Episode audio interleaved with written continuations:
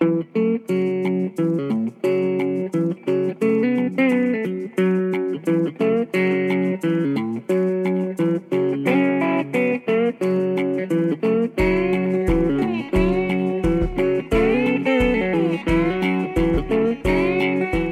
is the Toasted Sister podcast. I'm Andy Murphy.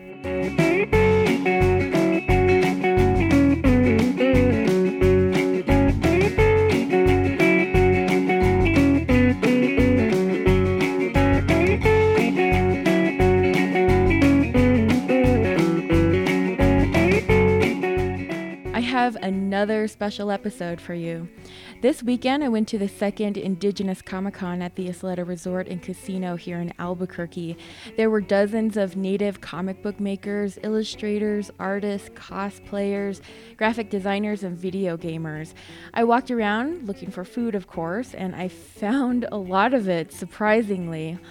I talked with 11 Native people about how food plays a role in their creative work. That's how I'm going to take you around Comic Con right now. I met with Arigon Starr. She's Kickapoo from Oklahoma, and she's the creator of the Super Indian comic book. Here, she explains the significance of cheese in the comic book. Super Indian ate tainted commodity cheese and got superpowers.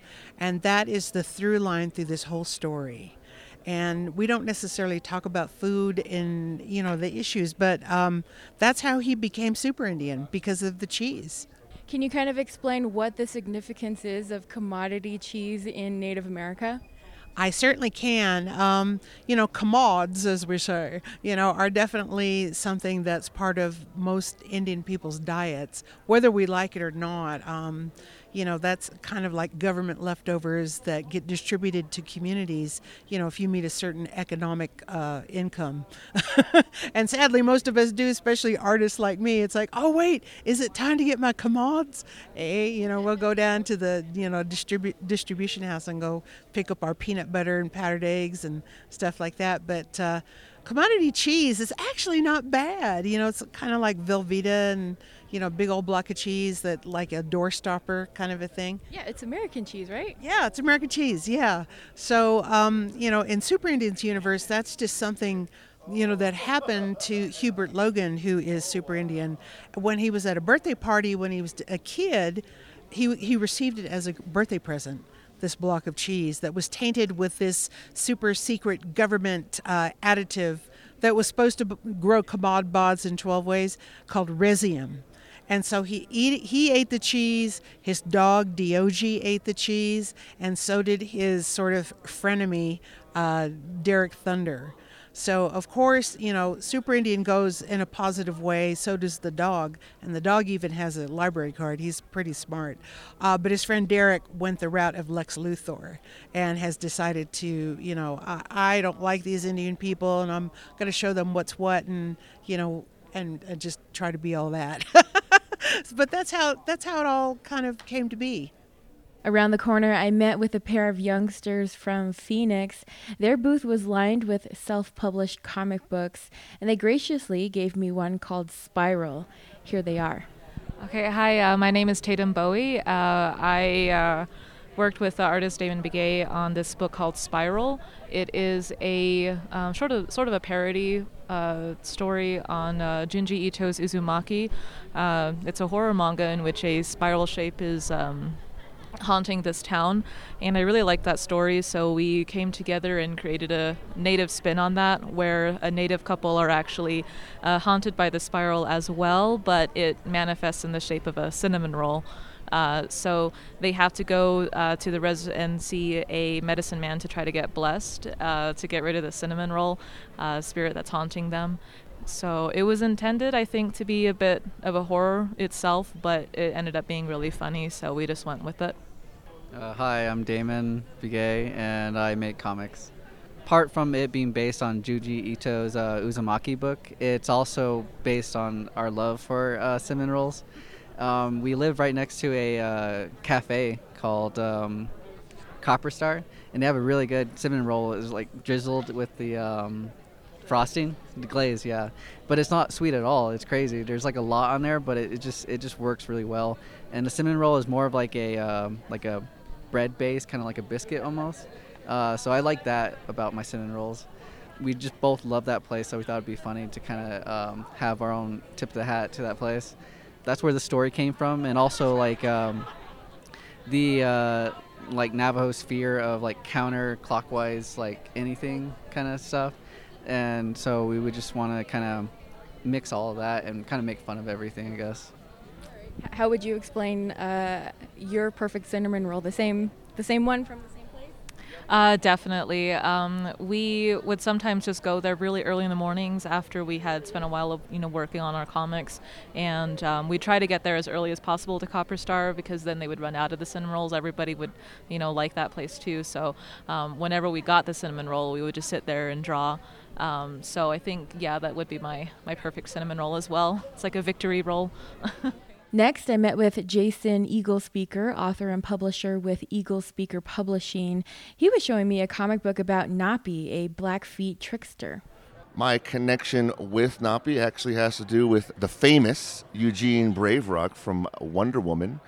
Um, his character, if you pay close attention, uh, is referred to as the chief, but he does not call himself the chief. He calls himself Napi, and which is actually uh, where we're from. I'm Blackfoot as well as Gene, and Napi is our trickster. So he is a foolish being, teaches us what not to do, and sort of we learn from his example and his foolishness.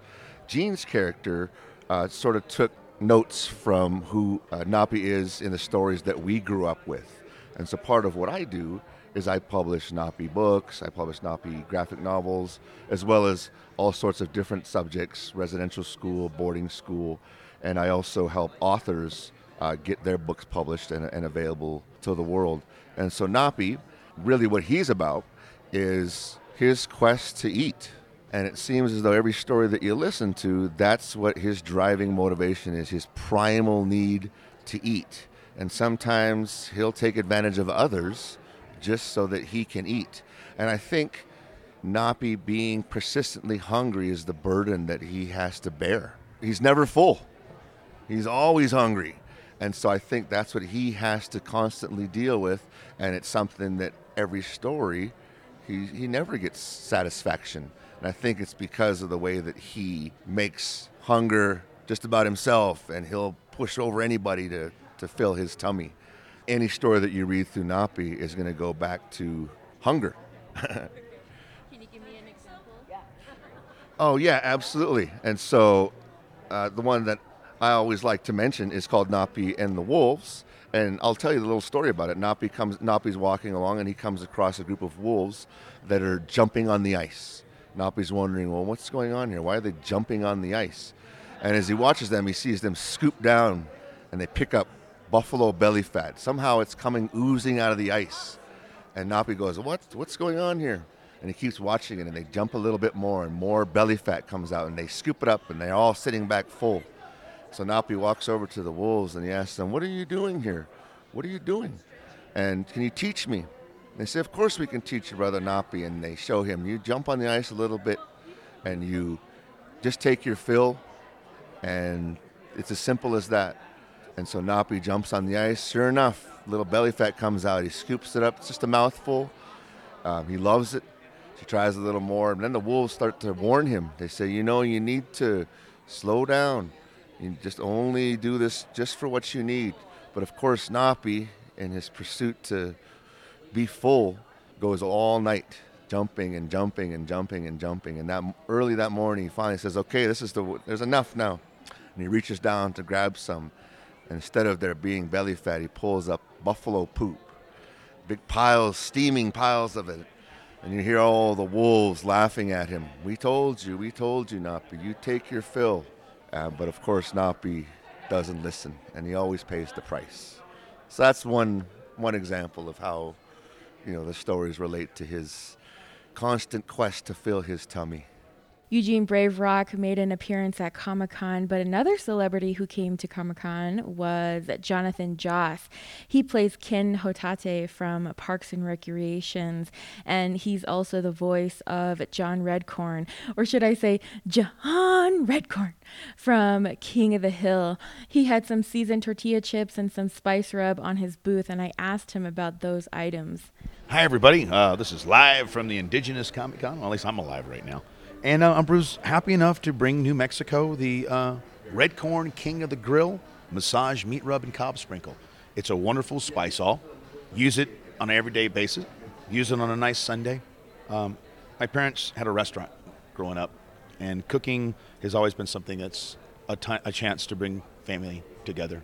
Um, and I think a Comic Con is, is all about bringing that family together. And instead of just getting an autographed picture of John Redcorn and throwing it on your shelf or putting it on your wall, I'm able to offer the Red Corn King of the Grill rub in a way to, to bring the family members. If you make popcorn, you can sprinkle it on some popcorn. If you want to put it on a nice tenderloin and let it marinate and cook it. But it's all about bringing family together, a chance to talk, uh, a chance to live, a chance to eat, uh, a chance to share. So before you light that fire and before you buy that meat, get you the uh, barbecue grill rub that'll make you feel like you're king of your grill. Down the hall, I saw a sign that said Diné Food Sovereignty Alliance. Their table was covered with handmade game pieces because they're trying to create games for Navajo kids to learn about their culture. I tried to play a game, but that particular game incorporated Navajo language, and I'm not a speaker, so the game quickly turned into an interview. Uh, yat e uh, Gloria Begay Shein She Twitch Eatney Ayan Shle Tetchitney Abashish Chain uh, Lizatlana Adish J Ado Tobaha Adish Shanella.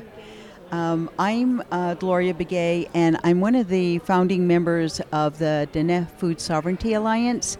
It's a new nonprofit organization here on the Navajo Nation, and uh, we're doing a lot of education and research in the focus area of restoring uh, traditional Navajo foods and the Navajo food system. Uh, we have a lot of alliance partners that are helping us because it's such a big, broad, complex area, especially in restoring the food system. Because um, we've got a lot of issues where We've been in training for the last couple of years on the complexity of food systems, and we're working very closely with Vice President Nez on his food movement. Um, we're a member of the Diné Food, um, excuse me, Diné Community Advocacy Alliance, and we passed the Navajo junk food tax and the um, no tax on fresh fruits and vegetables.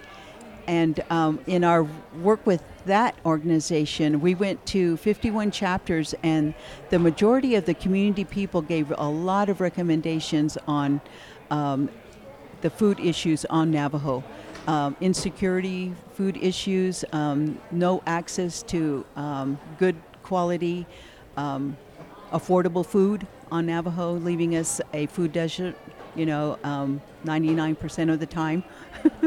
and so that's what we want to work on. And as DFSA, we want to really get our um, farmers, ranchers, and gardeners to restore their um, produce and start selling and promoting their products locally instead of um, the majority of our people going to the border towns buying food.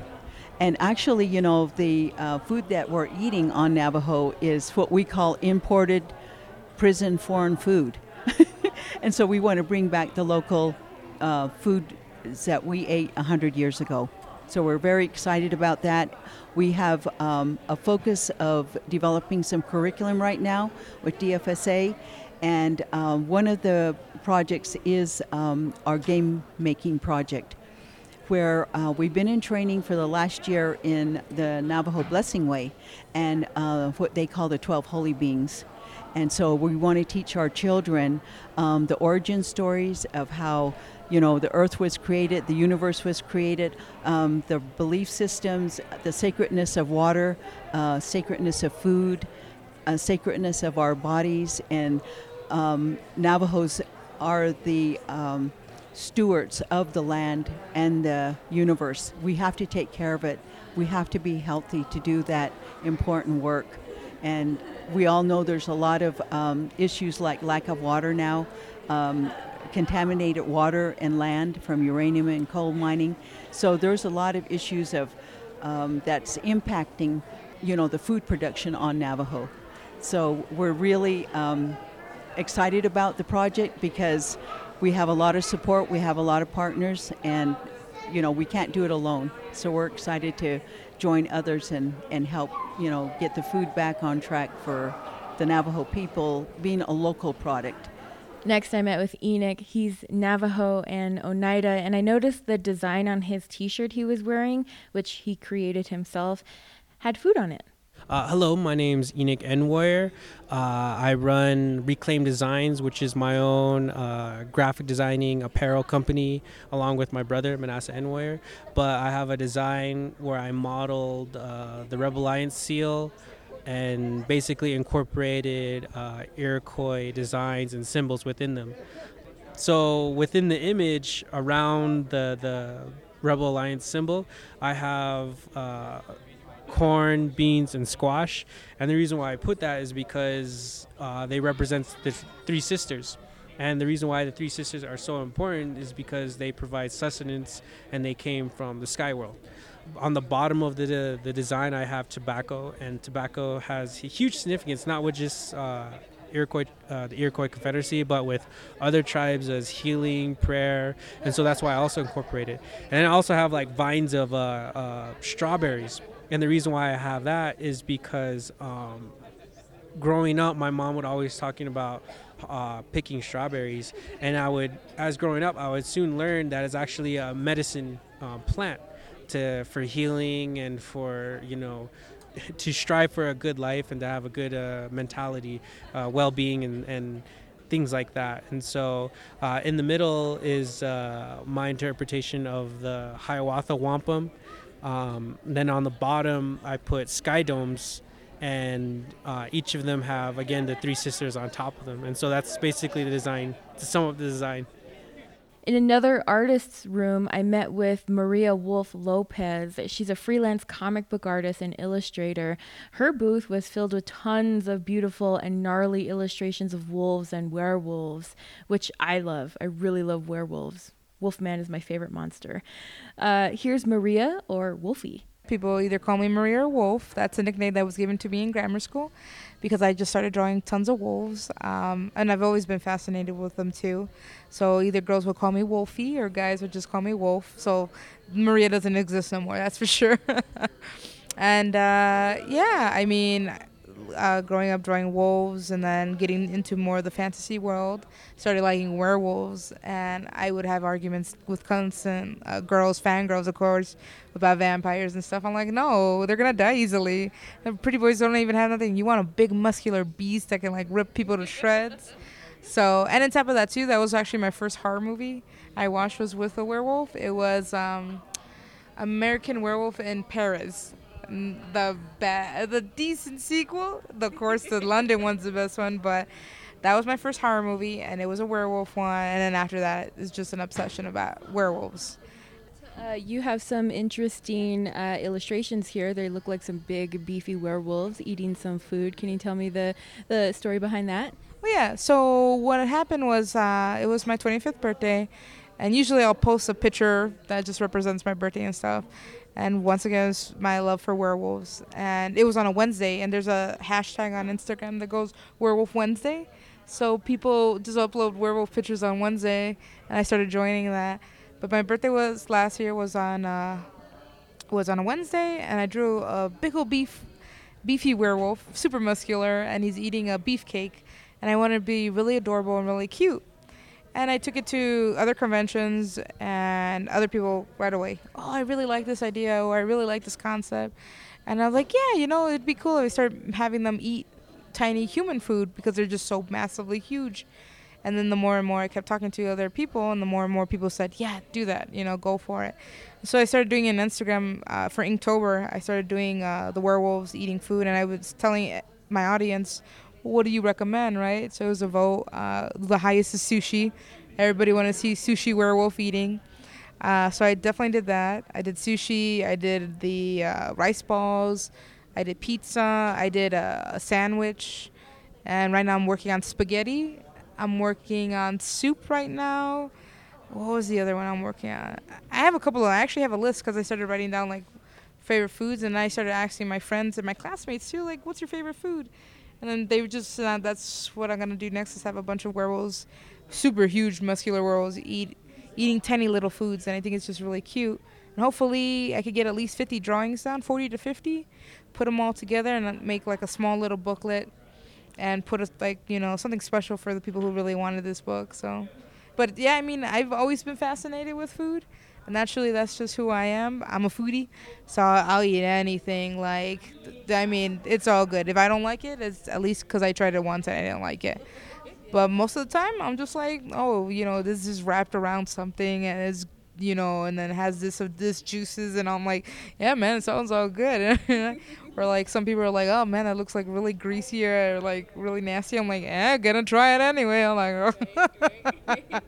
so I don't complain at all. But no, I enjoy, I enjoy food. I enjoy the look of food. Uh, I love cooking in general. I, uh, compared to my roommates, I'm the only one that actually cooks the most and I'll use all the utensils. They really have only frozen food. So that's pretty much it. And I can't do too much like eating out and stuff. It just makes me sick. So that's why I like cooking. And I, you know, grew up cooking with my mom. So she taught me at a really young age, and I was always that kind of person who was like, "Ooh, I want to make, you know, like one of the dishes I've been trying to make one day is rack lamb, because I just like how it's like a crown, of like meat and i'm just like how do you do that so that's probably going to be the one tr- thing i want to learn but you know i'll come up with my own recipes chili uh, pulled pork uh, barbecue ribs you know uh, chicken wings. Like i said it's, it's all good. I'm never to say no to it. And that's the cool thing about it too because if i'm hungry for something i'm like you know what? I'll, I'll totally spend two hours trying to make a dish that i could have just drove to bought it but it's more special that way too. So yeah, that's pretty much it. Uh, if you met a werewolf in real life, uh, what would you make for it, or what? Where would you take him out to eat? It seems like the rack of lamb would be a natural, uh, a natural meal there for for a werewolf. Man, rack of lamb.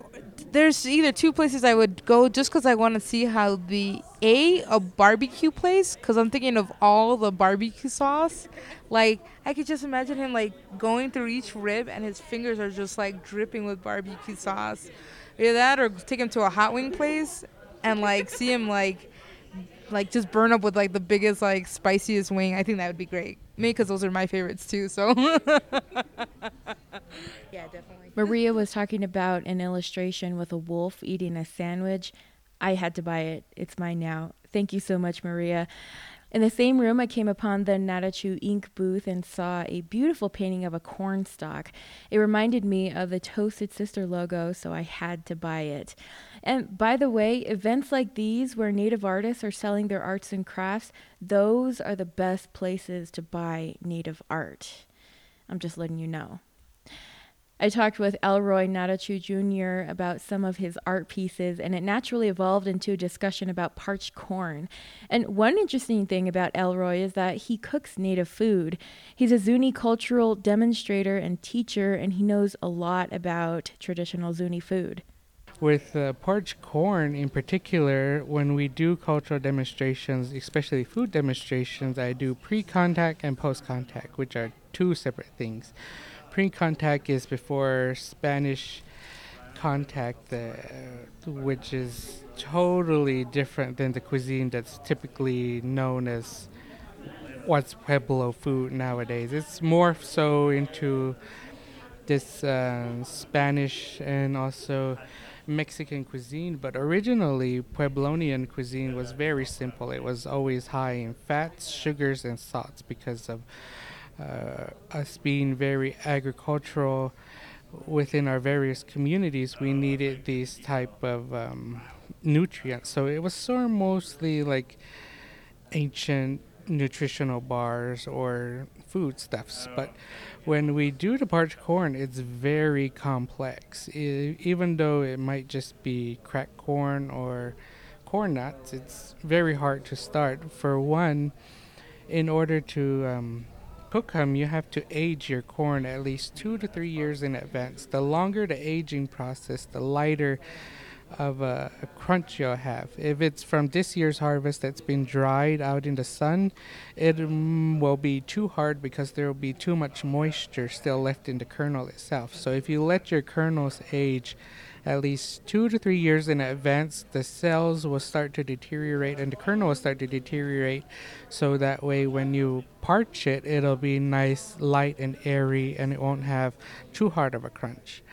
And then, secondly, in order to parch the corn, you would have to collect sand from a wash. And a lot of people get a little bit scared about the sand part because they think the soil will be in there, but there's no silica when you collect the sand from a wash because of the constant runoff with the wash water. It's removing all that topsoil, so that way you're left basically with beach sand. So you're just left with tiny rock granules, and originally you do it in. Um, a earthen vessel, a ceramic vessel. It was usually a very thick corrugated pot to it, but then nowadays we um, would use like a cast iron kettle. Uh, that one would um, is more practical nowadays because it'll last a lot longer in the cast iron kettle. Even though it's heavy, it's more durable than a ceramic vessel. But when you do that, you heat it on a low flame and then you let it heat up and heat up and it's best that when you're parching your corn after about every 10 pounds to always change out the soil because you'll get um, little particles in the sand that'll actually burn and it'll cause all your parched corn to have that really burnt flavoring and it won't really taste good. So always change out your sand after every batch but then you, when you put it in this um, kettle it'll reach roughly 300 to 350 degrees and once it's there you'll you'll be able to touch it but the best way to test it is if you just grab a little bit of water sprinkle it on the sand and if it sizzles and you see the water just like slide on the top of the sand you know it's ready and it's hot and what I do is I do it one cup at a time. If you put in too much,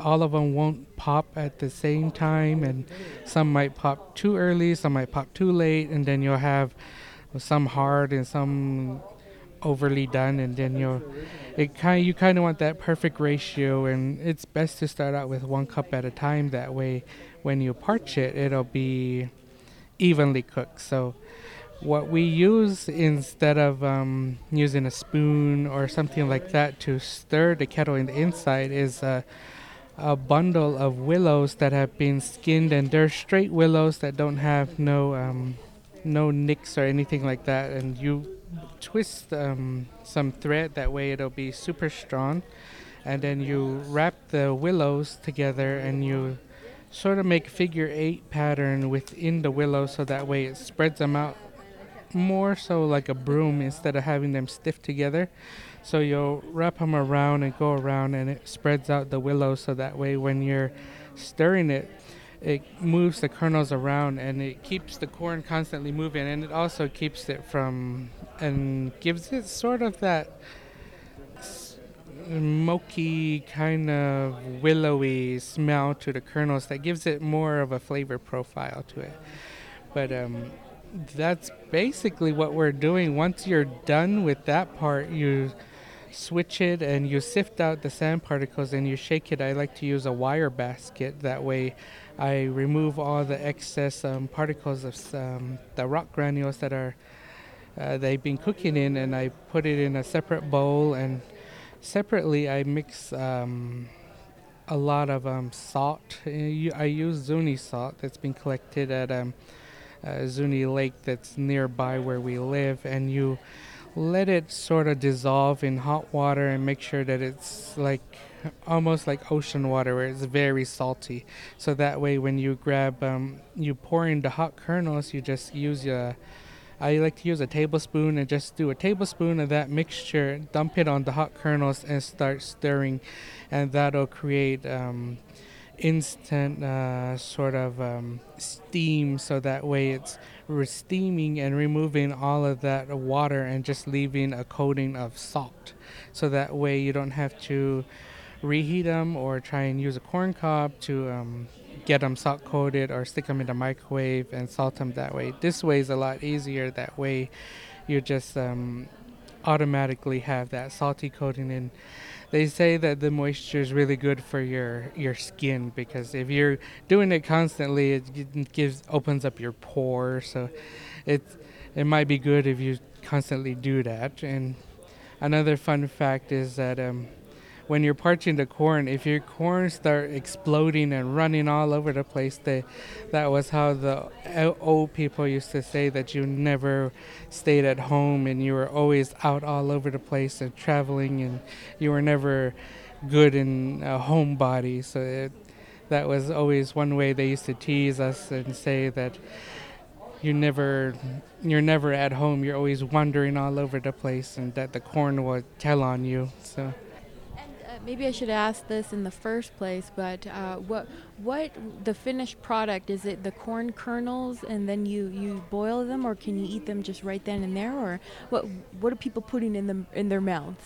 So once you're done with that part, you can just eat them as is. You don't have to reboil; they're already cooked and cleaned. A lot of times, ancestrally, when they would do that, they would grind it up and then um, because you could just eat it as corn nuts, but ancestrally, what a lot of times they would do is they would grind it up into a fine powder and then mix it with water into sort of a slurry and slush mush paste, so that way when they go out hunting, it will be easier because it would be contained in some type of a gourd and have a cork on it so that way you wouldn't have to worry about your corn kernels running all over the place when you're out in the wilderness. But you can eat it as is. It was just different types of um, ways that they used to prepare the foods Near the end of my time at the Indigenous Comic Con, I met with Ryan Singer. He's a Diné artist who works in acrylic pencil and does some sculpture work. Actually, I met with his wife first, and we got to talking about some of our food adventures and all of the food podcasts we like to listen to. Then she showed me a picture on her phone. It was a photo of one of her husband's art pieces and um, I did a post or a painting um, a while back um, called um, "Butchering Day on the Death Star." So basically, it was an image of Darth Vader sitting at like a dinner table, kind of like a Thanksgiving kind of dinner, but it was like um, a big dinner that had a bunch of uh, Navajo food. It was like there's a cheat, which is intestines, sheep intestines. there's like ribs, like mutton ribs, sheep ribs and there's like a stack of fry bread and there's coffee and there's like i think there's a can of shasta and all these like little things. There's salt and there's all these little things. So it's really symbolic and really um, kind of reflects um, living on the on the navajo reservation and kind of what you would expect um, seeing in you know like a traditional kind of like setting eating uh, eating dinner with a, a navajo family. And i kind of wanted to uh, juxtapose the position of uh, um, Darth Vader, the Death Star, you know, that whole Star Wars kind of thing, and kind of mix it and have kind of fun with that whole idea with them, you know, maybe at some point, possibly even like butchering, a, you know, sheep on, you know, in outer space. Who knows? But uh, it was just fun. You know, it's fantasy, sci-fi. So for me, it was just kind of fun. I mean, there's social elements to it personal elements to it because I grew up on the reservation. Um, I've eaten like that, so I understand that, and, and, it makes sense to me.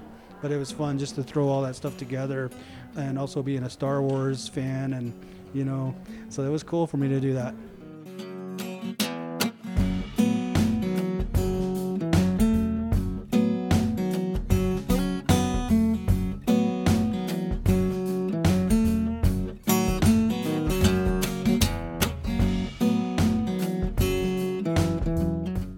If you want to see some photos from Indigenous Comic Con, visit toastedsisterpodcast.com. If you want to know more about the people you heard from, there are links on the website too. I'm Mandy Murphy, creator, host, and producer of the Toasted Sister podcast. Thank you so much for listening, and we'll see you next time.